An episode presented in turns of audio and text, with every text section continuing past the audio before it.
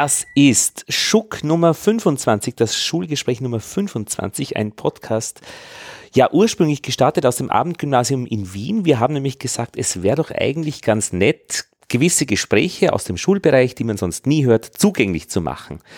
Und wir haben begonnen bei diesem Podcast ähm, unsere wöchentlichen Besprechungen über den themenorientierten Unterricht zugänglich zu machen. Also wenn jemand irgendwo im Universum auch so etwas macht, dann kann man da mithören in den ersten 23 Folgen, glaube ich, wie sich das entwickelt, beziehungsweise wo man oder worüber man im Jahr 2000, wann war das, 18 gesprochen und gestritten hat und gelacht hat im Schulbereich. Und jetzt nützt man das Format einfach, äh, um Schulthemen zu besprechen und zugänglich zu machen. Das heißt, man findet ja über Google bestimmte Stichwörter und dann findet man unter dem Stichwort Johanna Schwarz Zuschreibungen. Okay, okay. Dieses Gespräch, das wir heute und jetzt aufnehmen. Hallo, Frau Schwarz. Mhm. Hallo, wissen Sie, was können Sie bitte sagen, Johanna F. Schwarz oder das so? Sagen Sie gerade. So viele schwarze Johannen, äh, auch in unserem Bereich dass ich äh, ja, ja. das äh, nicht ich mir angewöhnt habe, meinen Mittelnamen Franziska zu, ja. zu verwenden. Sind wir eigentlich da immer ja. per Sie in so einem Gespräch oder kann man du auch sagen? Ich bin, äh, ich bin sehr okay mit du. Mir passt das ganz gut. Sehr ja. gut. Also, du sagst das, hast es ja selbst gesagt, äh, Johanna Franziska Schwarz, Johanna F. Schwarz. Du bist die, die ein Buch geschrieben hat. Genau. Und zwar ist das meine Habilitation so im Bereich Schulpädagogik und phänomenologische Lernforschung. Und das Buch trägt den Titel eben Zuschreibung als wirkmächtiges Phänomen in der Schule. Ja, Zuschreibungen als wirkmächtiges Phänomen in der Schule. Das ist kompliziert genug, Zuschreibungen, das wirst du uns gleich sagen, was das ist wirkmächtig ist etwas, was nicht wurscht ist, schätze mal. So ist es. Und in der Schule, es geht da nicht um die Feuerwehr. Genau so. Ja, es ist ein Phänomen im Schulkontext und das eigentlich, das sozusagen überall wirkt und ständig wirkt und ein Problem bereitet, wenn es nicht reflektiert wird. Was ist eine Zuschreibung? Schülerinnen und Schülern werden aus ganz unterschiedlichen Gründen Eigenschaften zugeschrieben. Ja. Die sind immer binärer Natur, wie faul, fleißig, gut, schlecht, einheimisch, zugezogen eine Zuschreibung ist kein Urteil. Die hat sozusagen einen Spielraum. Ja, wenn man sagt zum Beispiel, dieses Bild wird Monet zugeschrieben, dann nimmt man das mit hoher Wahrscheinlichkeit an, aber es ist nicht hundertprozentig sicher. Und in diesem Charakter haben Zuschreibungen äh, hohe Wirkung, weil sie Schülerinnen und Schüler auf diese Weise als Lernende bestimmen. Das heißt, wenn ich sage, du bist ein schlechter Schüler, dann wird dieser Schüler schlecht. Und das Problem ist, dass aufgrund solcher Zuschreibungen die Aufmerksamkeit bestimmt wird, die Schülerinnen und Schüler in der Schule bekommen. Das ist auch das, was alle Schülerinnen und Schüler beschreiben. So ist es. Wenn sie auf einen Lehrer treffen, der ihnen plötzlich andere Zuschreibungen gibt, dass plötzlich alles besser geht. Genau. Und das bestimmt die Aufmerksamkeit, die sie bekommen in der Schule. Also jetzt könnte man fragen, wenn jemand schlecht attribuiert ist, bekommt dieser Schüler, diese Schülerin noch ein komplexes Angebot? Ja, ja nicht. Ja? Und die andere Frage wäre, wenn jemand als brillant attribuiert ist, wird überhaupt noch genau geschaut, ob diese Brillanz, wo sie besteht, ob sie besteht, ob sie immer besteht, in welchen Bereichen sie besteht. Also Zuschreibungen führen zu einer Blickverengung. Ja. Und damit wird sozusagen Potenzial nicht ausgeschöpft. Ja. Es ist fatal, weil, weil die nicht mehr die Gelegenheit bekommen, in einer anderen Weise ihre, ihr Potenzial zu zeigen. Also Zuschreibungen führen also zu einer Blickverengung. Mhm.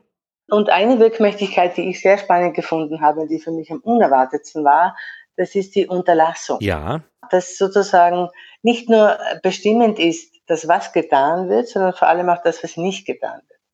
Also so in dieser Weise sprechen mhm. Lehrpersonen sich sozusagen frei von einer bestimmten Verantwortung, weil so quasi, wenn ich sage, der, der Schüler ist nicht begabt, kann ich nur bis zum mhm. Grad was tun. Das ist aber nicht mhm. gemeint, sondern es ist eine Wirkmächtigkeit der Zuschreibung. Und andererseits könnte man genauso fragen, wenn jemand als brillant attribuiert ist, schaut man dann noch genau, worin diese Brillanz besteht, ob die immer besteht, es gibt ja diese Redewendung, dass man sagt, wenn jemand den Ruf einer guten Schülerin, eines guten Schülers hat, dann ist das fast wie eine Bank, während, wenn jemand, der schlecht mhm. oder schwierig attribuiert ist, dann sich um zehnmal mehr anstrengen muss, um diesen Ruf wieder loszuwerden. Also es gibt dann so ganz viele Redewendungen, die wir ja so verwenden und die sozusagen äh, schon die Wirkmächtigkeiten von Zuschreibungen andeuten, wie zum Beispiel einen Ruf verlieren oder aus dem Rahmen fallen. Mhm. Man sagt, ich mache mir ein Bild von jemandem. Mhm. Und in dem Sinn kann man auch nicht nicht zuschreiben. Ich kenne Sie ja auch, wenn Sie neue Menschen kennenlernen, dann ordnet man die unwillkürlich in Kategorien ein, die wir schon haben. Mhm. Und die sind zum Beispiel Erfahrungen oder aufgrund einer Weltanschauung. Das heißt, ohne das könnte ich gar nicht handeln. Ich meine, es ist jetzt natürlich mit vielen Dingen verknüpft, die schiefgehen können, aber haben die auch eine gute Seite? Lehrpersonen, die sozusagen eine neue Klasse bekommen, eine neue Gruppe bekommen, ja. könnten ja gar nicht handeln, wenn sie sozusagen, äh, die, so wie ihnen die Schülerinnen und Schüler erscheinen, in eine Ordnung bringen sozusagen, sie einschätzen in die vorherigen Kategorien. Wirklich? Es geht doch auch ohne diese Einordnung. Ich meine, ich denke, ich kriege eine neue Klasse und mache einmal ein schönes Physikprogramm und mit der Zeit entwickelt sich das Verhalten oder der Kontakt zu den Schülerinnen und Schülern und es ergibt sich ein, wie ich hoffe, facettenreiches Bild. Ich meine, da geht es doch auch noch ohne Zuschreibungen. Das findet sofort statt, weil wir ja nicht, wir können, wir können eben nicht zuschreiben. Ja, nicht nicht so zuschreiben. Wie wir sozusagen nicht, nicht kommunizieren können. Also das ist sozusagen ein Automatismus, ah, okay. der irgendwie ist, der auch hilfreich ist. Weil sonst, wenn Sie sozusagen wissen, es ist jetzt eine Klasse von 13-Jährigen, dann haben Sie Vorstellungen, wie 13-Jährige sind und so weiter. Man, methodisch didaktisch kann ich dem entgegenbringen, dass ich Lernstandserhebung mache oder einen Interessenshorizont abfrage. Ja. Das geht schon. Aber das Entscheidende ist, dass wir uns bewusst sind, dass wir das tun ja. und dass es im Grunde so lange kein Problem ist. Ja. Also ich muss mir ein Bild von Ihnen machen, von der. Klasse, von der Gegebenheit, von der ja, Zusammensetzung. Ja damit ich überhaupt lernen kann, ja. so wie Sie sagen, damit ich meine, meine interessanten Physikinhalte sozusagen auf guten Boden fallen. Das Problem ist nur, wenn sich dieses Bild verhärtet. Also ja. wenn ich sozusagen es, sehe, okay, jemand schaut immer aus dem Fenster zum Beispiel, ja. dann ist das primär nur ein aus dem Fenster schauen. Sehr häufig wird dann damit natürlich verschiedene Zuschreibungen verknüpft, so wie die denkt nicht mit, die passt nicht auf, solche Sachen. Also das wären dann die Eigenschaften, die diese Erscheinung des Kindes zugeschrieben mhm. werden. Und entscheidend, das ist so mein Schluss, auch in der Auseinandersetzung mit den Autoren, mit denen ich mich beschäftigt habe, ist, es ist sehr nötig, dass Lehrpersonen ihre Bilder, die sie sich gemacht haben, immer wieder reflektieren.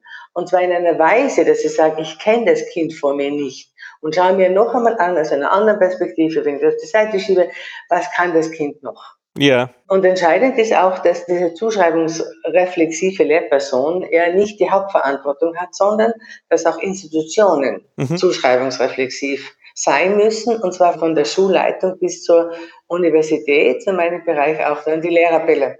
Was heißt das konkret? Das heißt konkret, dass ich mich selber in meinen Bildzusammensetzungen immer wieder hinterfrage. Ja, ich schon, aber die Schule und die Institution, was kann die da? Die können zum Beispiel sich auch bewusst werden, welche Bilder sie haben über Lehren, Lernen, Schule, über die Kolleginnen und Kollegen. Oder auch vom, was ist eine gute Lehrperson, was ist ein guter Schüler? Und wer entspricht diesen Bildern?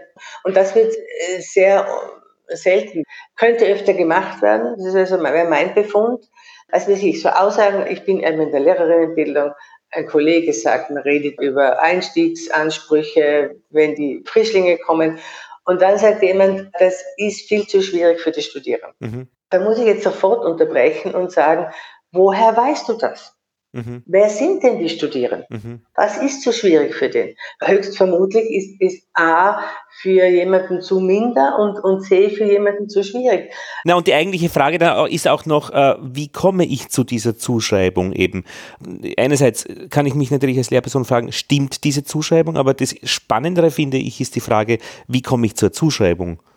Genau. Wir haben schon gesagt, dass einiges unbewusst mhm. abläuft, weil es automatisch geschieht. Ja, ja. Und das andere ist natürlich, dass sich Zuschreibungen, das finde ich höchst spannend, Zuschreibungen speisen sich auch aus unseren Vorerfahrungen mit anderen Schülerinnen und Schülern. Ich finde es auch noch ganz bedenklich, dass auch natürlich in dieser Beobachtung sehr viel Psychoanalyse drinnen steckt, weil ich meine, es fällt mir ja das auf oder das als schwierig auf, wo ich selbst eigentlich damit Probleme habe.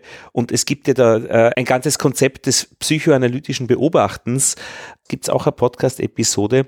kann ich in die Shownotes geben. Und die haben sich das wirklich von der psychoanalytischen Seite angeschaut, wie eben der Hintergrund ist, vor dem wir diese Zuschreibungen dann machen. Und ich meine, ich kann das nur mhm. unterschreiben. Mhm. Also ich habe sehr wohl, ich springe auf bestimmte Menschen an, es fallen mir Dinge auf, die wirklich, also wenn ich dies, das irgendwie objektivieren und reflektieren müsste, wenn ich es täte, sehr bedenklich sind. Also das hat mich, es ist entweder falsch oder es hat mich nicht nichts anzugehen. Aber das ist natürlich so, so ist es halt einfach. Leider. Ja, eben, aber das ist ja kein Schicksal, das ich erleiden muss, sondern, sondern es halte, na, es halte ich für eine, für eine zentrale mhm. ähm, Kompetenz von ja. Personen, dass ihr Handeln reflektieren. Ja, Wäre wär schön, ja. Also der erste Punkt ist eigentlich ein sich bewusst machen, dass wir das alle mhm. tun. Ja? Und dann ist man vielleicht einmal erschrocken und denkt sich, Hilfe, uh, mache ich auch. Ja? Und es ist ja so, dass die Zuschreibung, deswegen gefällt mir das deutsche Wort eigentlich noch, äh, ich meine, es gibt bei der Attribution, sagt man auch, so etwas wie, es ist ein Tribut zu zahlen, ah. wenn ich so eine Kategorisierung vornehme. Und Zuschreibungen sind jetzt einmal per se, ist ja nichts Geschriebenes. Mhm. Das gibt schon, es gibt sozusagen explizite Zuschreibungen, das wäre, äh, das wäre zum Beispiel ein Satz wie, du bist blöd. Oder ein Zeugnis von 1 bis 5. Na gut, das ist ja objektiviert. Da geht es ja darum, dass man Schularbeiten geschrieben hat und Kompetenzen erfüllt hat. Alles klar, ich verstehe den Unterschied. Genau, da gibt es implizite Zuschreibungen und das passiert durch Gestik, Ach, Mimik, ja, Stimme, Intonation, Hinwendung. Blick, mhm. ja, Hinwendung, Abwendung. Und ich habe bewusst hier nicht psychoanalytisch gearbeitet, sondern phänomenologisch. Was heißt das? Das heißt, Phänomenologie, das wurde von Edmund Husserl entwickelt, ist als Wissenschaftszugang zur Philosophie. Sie kennen äh, Heidegger, Merleau-Ponty, Hannah Arendt, die sind alle aus diesem, haben alle sozusagen diese Husserlsche äh, Philosophie äh, reflektiert. Aber was machen die? Husserl sagt zum Beispiel, wir sind nie unschuldig, weil wir immer etwas als etwas wahrnehmen. Das heißt, äh, ich, ich nehme Sie jetzt als interessiert wahr. Mhm. Wenn man das jetzt überträgt auf den Schulkontext, dann heißt es, Lehrpersonen nehmen Kinder immer als etwas dar. Oder sie, sie sehen etwas als etwas. Mhm. Oder sie beschreiben etwas als etwas. Also wir kommen dem nicht aus. Mhm. Das heißt, wenn ich ein Kind beschreibe, dann muss ich irgendwelche Adjektive hernehmen. Deswegen sind ja manchmal auch so, diese Verbalbeurteilungen werden als schwierig angesehen, weil dann natürlich das in Schrift gegossen wird, was sonst die Zuschreibung ja nicht ist. Und wenn man dem phänomenologisch arbeitet, dann arbeitet man auch etymologisch und schaut das Wort genau an vom Bedeutungswandel. Und Einschreibung heißt auch, etwas schreibt sich ein, nämlich in unseren Leib. Das kann ich jetzt psychoanalytisch nicht beweisen. Das will ich auch gar nicht. Ja. Aber wenn man sozusagen sagt, jemand schreibt jemandem etwas zu, dann zeigt sich hier schon, da ist eine Beziehung zwischen dem Zuschreibenden und dem Adressaten. Mhm. Und letztlich, das war auch eine interessante Erkenntnis, können wir weit mehr sagen über den Zuschreibenden als über den Adressaten. und das haben Sie ja schon angewendet und gesagt, das hat ja oft mit dem zu tun, was wir selber sind und was wir selber meinen. Ja, nur als Beispiel, ich habe einen Schüler gehabt in der Feldphase, also NMS erste Klasse. Und die Lehrperson, noch bevor ich das Kind gesehen habe, hat gesagt, das ist ein Ordner. Gut, Vorarlberger heißt, das ist ein besonderer. Aber mit diesem Negativ-Touch, so quasi, ja, ja, Bürstchen. hm, das ist irgendwie schwierig oder so. Und dann kam die explizite Zuschreibung, das ist ein Minimalist. Mhm. Und das hat mich getroffen und motiviert, diese Arbeit zu schreiben, weil äh, ich mir gedacht habe, wie kann so eine Zuschreibung wirken, wenn das Kind sie gar nicht hört, wenn sie also sozusagen im, in der Abwesenheit des Kindes geäußert wird. Ja, es ist vielleicht besser, dass es in der Abwesenheit geäußert wird, wie in der Anwesenheit, weil es ist ja nicht nett zu hören. Nein, aber mich hat interessiert, wie wirkt die dann? Weil man könnte sagen, das Kind hat sie nicht gehört, das ist nicht so tragisch. Das stimmt aber insofern nicht, als es sozusagen eine Disposition bei der Lehrperson erzeugt, mit der sie sozusagen auf dieses Kind sieht. Das heißt, alles, was das Kind einmal primär tut, sieht sie als Minimalismus. Mhm. Sie, wir sehen immer etwas als etwas. Und da beginnt dann die Schwierigkeit, mhm. wenn mir nicht bewusst wird als Lehrperson, hoppla, das ist die Richtung meiner Aufmerksamkeit auf dieses Kind. Und wenn ich sage, gut, aufgrund meiner Vorerfahrungen hat sich gezeigt, dass Sebastian einem Minimalisten gleicht, da haben wir ja dann Beweise. Ich habe gesagt, durch Vorerfahrungen, durch Noten, durch Elternkontakte, durch persönliche Kontakte mit diesem Kind. Und dann verhärtet sich zum Beispiel diese Einschätzung des Kindes als Minimalisten, weil bei mir war ganz interessant, das war Perfektionist, das war genau das Gegenteil ich habe mir jetzt gedacht, es ist schon die Lösung, dass man nicht sagt, du bist ein Minimalist oder das Kind ist ein Minimalist, sondern aufgrund meiner Vorerfahrung äh, habe ich das Gefühl, das ist ein Minimalist. Aber das ist ja dann, sagst du jetzt, genauso schlecht noch. Ich habe es nur beschrieben, du hast bewertet. Ja? Also ich habe jetzt einmal versucht zu beschreiben. Okay, aber was ist dann die optimale Lösung? Also von optimalen Lösungen habe ich mich verabschiedet, genauso wie von schrecklichen Lösungen. Also es ist ja, es ist ja sehr viel schwarz-weiß natürlich. Aber was ist der Goldstandard, wie man es gescheiter macht? Reflektieren, reflektieren. Ja, sich bewusst machen, also viele, die denken sich nichts dabei, aber es geht mir mhm. ja gleich.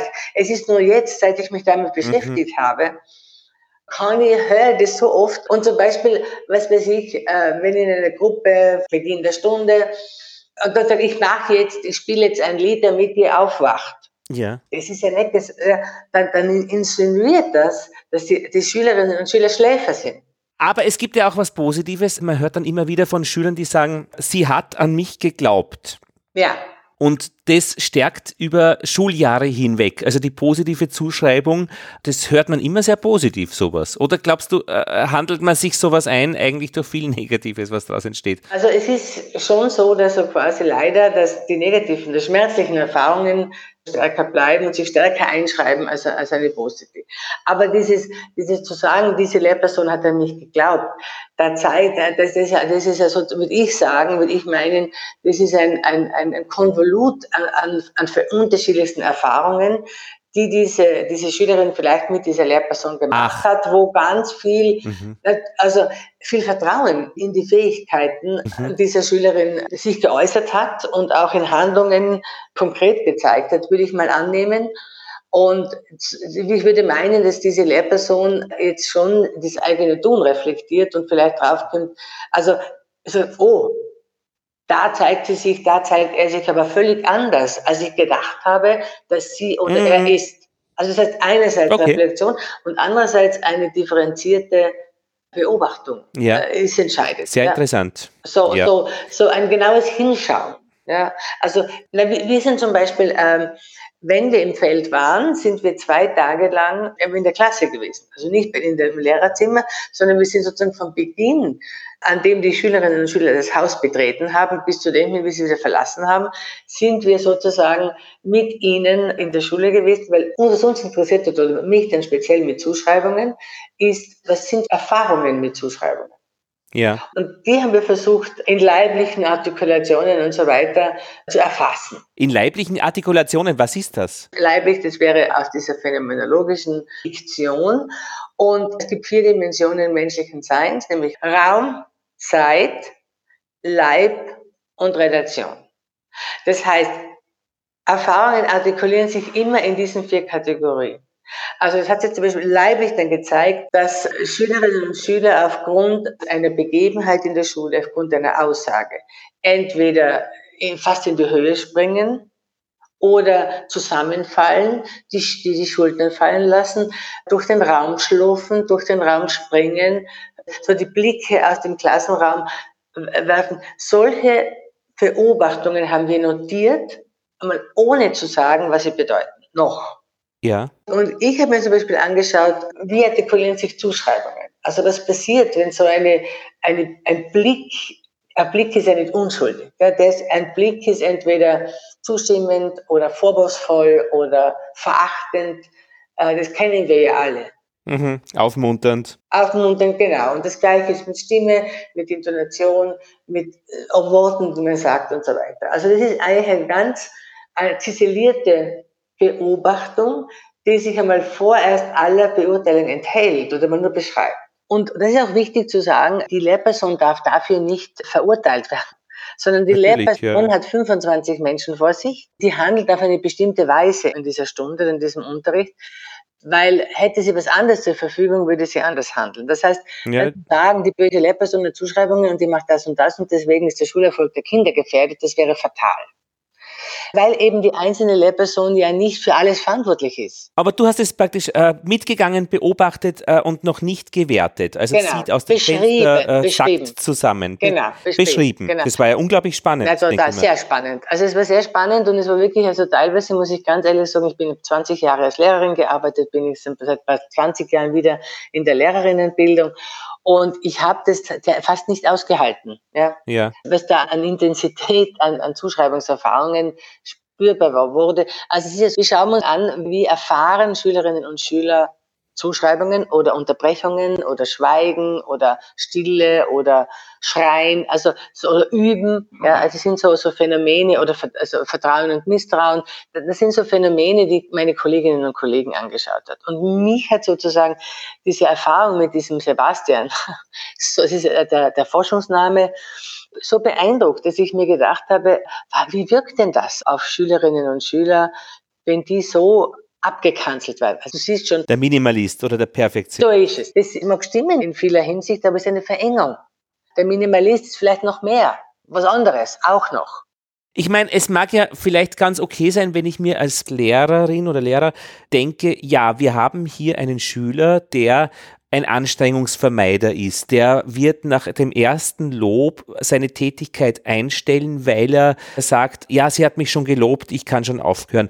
Ich kann das ja versuchen, vorsichtig also wie du eben sagst, zuerst einmal reflektieren, hinterfragen in aller Ruhe, stimmt denn diese Zuschreibung oder unter welchen Bedingungen kommt sie zustande, aber dann in zweiter Ebene dann schon damit auch arbeiten, dass ich mir eben was überlege, wie man, aha, dann mit dieser Zuschreibung dann sehr wohl weiterarbeitet, ist ja nichts Schlechtes. Das ist ja prinzipiell nichts Schlechtes und das ist etwas, was wir immer machen. Also das ist nichts, was ich sagen kann, na, ich bin gut, ich mache keine Zuschreibung. Das geht gar nicht. Ja? Wir ja, machen ja. das immer, weil wir müssen uns ja, wir müssen ja unser Lebens- oder unser Tun einordnen.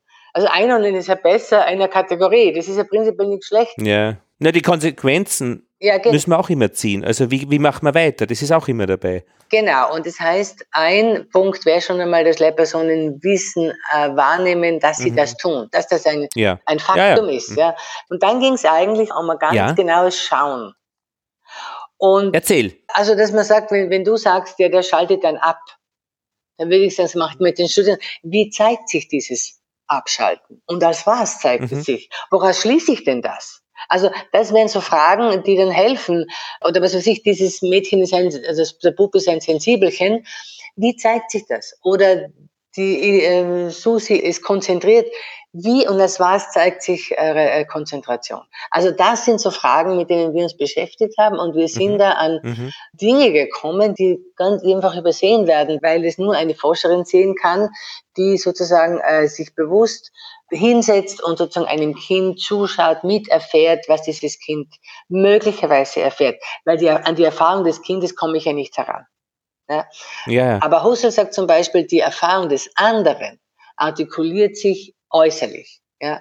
Das heißt, wir wissen ja, wie, wie, es ist, wenn man das Thema Schmerz hernimmt, dann empfinden wir nicht den gleichen Schmerz wie das Gegenüber. Das sieht man körperlich, genau. Genau, also das äußerliche Artikulationen.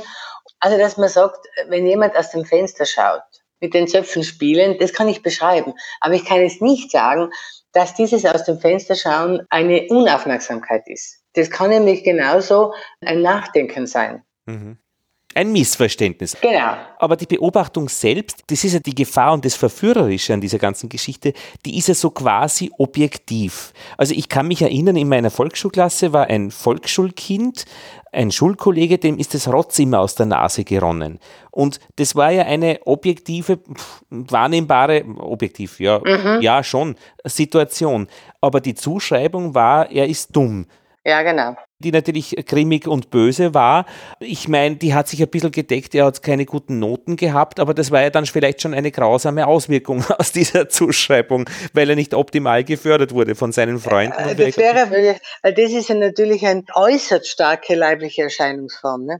Das ist eine äußerst leibliche Artikulation, die natürlich mit Konventionen bricht, so quasi, dass man eben keine laufende ja. Nase hat. Das ist dann grauslig. Also sie waren da sechs, sieben Jahre alt oder sieben, acht Jahre alt, ich meine, da waren sie nicht grauslig oder sowas, sondern es ist eine relativ verständliche Antwort auf so eine leibliche Erscheinung.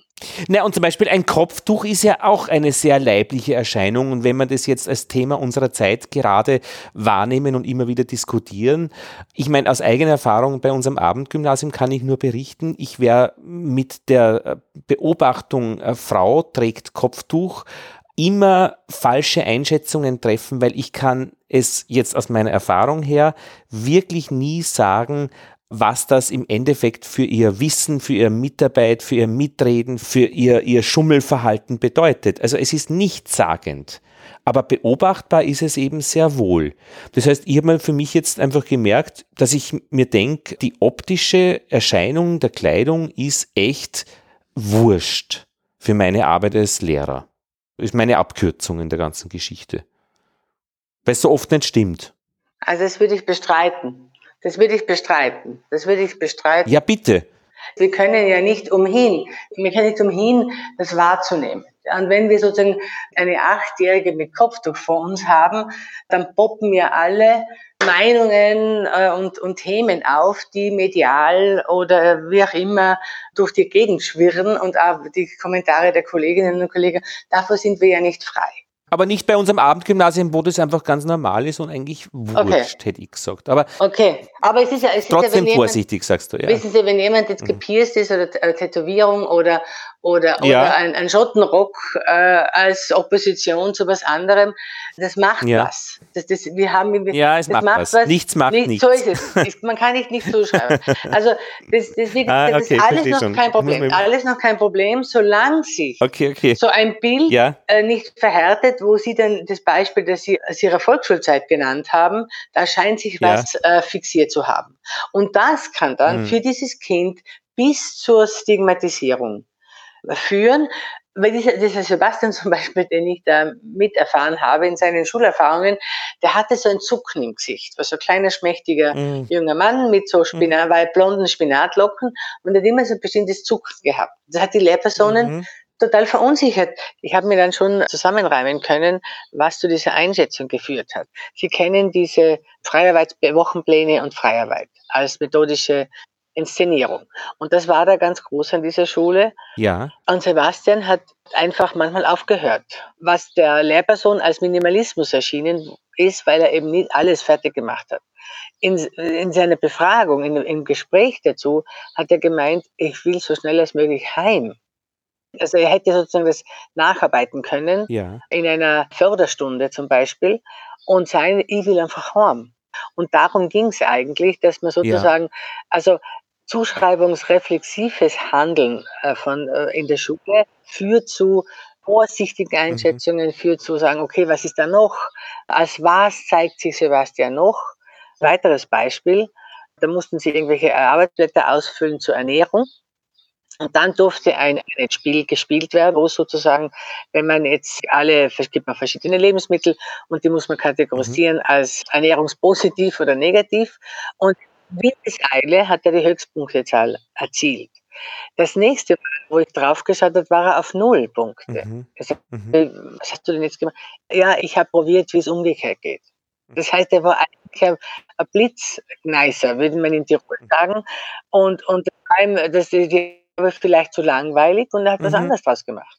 Also es waren alles so Erfahrungen mhm. mit ihm, die eigentlich ein völlig mhm. anderes mhm. Bild oder ein, ein zusätzliches Bild äh, auf ihn geworfen haben. Darum ging es eigentlich, dass man differenziert, möglichst differenziert, das ist natürlich schwierig, wenn ich 25 Schüler habe, nicht nur einen. Das ist eine große Herausforderung für Lehrpersonen. Aber wenn man weiß, dass das so ist, in diesem Bewusstsein, glaube ich, wird einem eher bewusst, wozu das führen kann. Äh, und interessant war, dass er vorher, bevor er sozusagen dieses Spiel spielen durfte, das Arbeitsblatt, das er ausfüllen hätte sollen, nicht und nicht fertig gemacht hat. Und jetzt kann man sagen, es wären alles Dinge, die der Vorannahme der Lehrperson, dass Sebastian ein Minimalist ist, zuträglich ist. Wenn man aber weiß, dass seine Mutter Ernährungsberaterin ist, mhm. war das dem vielleicht einfach lästig. Ja, das war ihm einfach uninteressant. Ja. Und natürlich neigen wir dazu, einfach auch weil die Unmittelbarkeit der Handlungsnotwendigkeit im Unterricht, ja, da kann ich nicht lang drüber philosophieren, obwohl nicht das, was ich sage, jemanden was in die Schule schieben könnte, sondern ich muss handeln. Ich kann nur im Nachhinein sagen, aha, der Schüler so und so, die Schülerin so und so hat XY gemacht.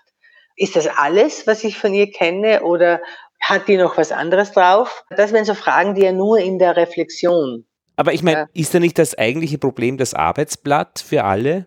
Na gut, das Arbeitsblatt ist auch, ne, das wissen wir aus unseren äh, methodisch-didaktischen Ansprüchen, dass das schwierig ist, wenn wir für die für alle das Gleiche mhm. vorsehen. Das ist sozusagen methodisch-didaktischer Standard, dass das nicht geht, dass es zu wenig ist und so weiter. Das machen wir natürlich alle, äh, haben Sie in Ihrer Ausbildung gelernt, ich mache das mit meinen Studierenden in der Lehrerbildung. Aber äh, das ist im Grunde, ist das ja, glaube ich, mehrere Dinge. Das eine ist so quasi, ich habe, so wie Sie gesagt haben, ich bereite mich nach bestem Wissen in, in eine Physikstunde vor, wo ich mir denke, das könnte spannend sein und so weiter. Und dann habe ich einen methodischen Weg, wie zum Beispiel das Arbeitsblatt. Mhm. Dagegen, dagegen nichts einzuwenden. Mhm.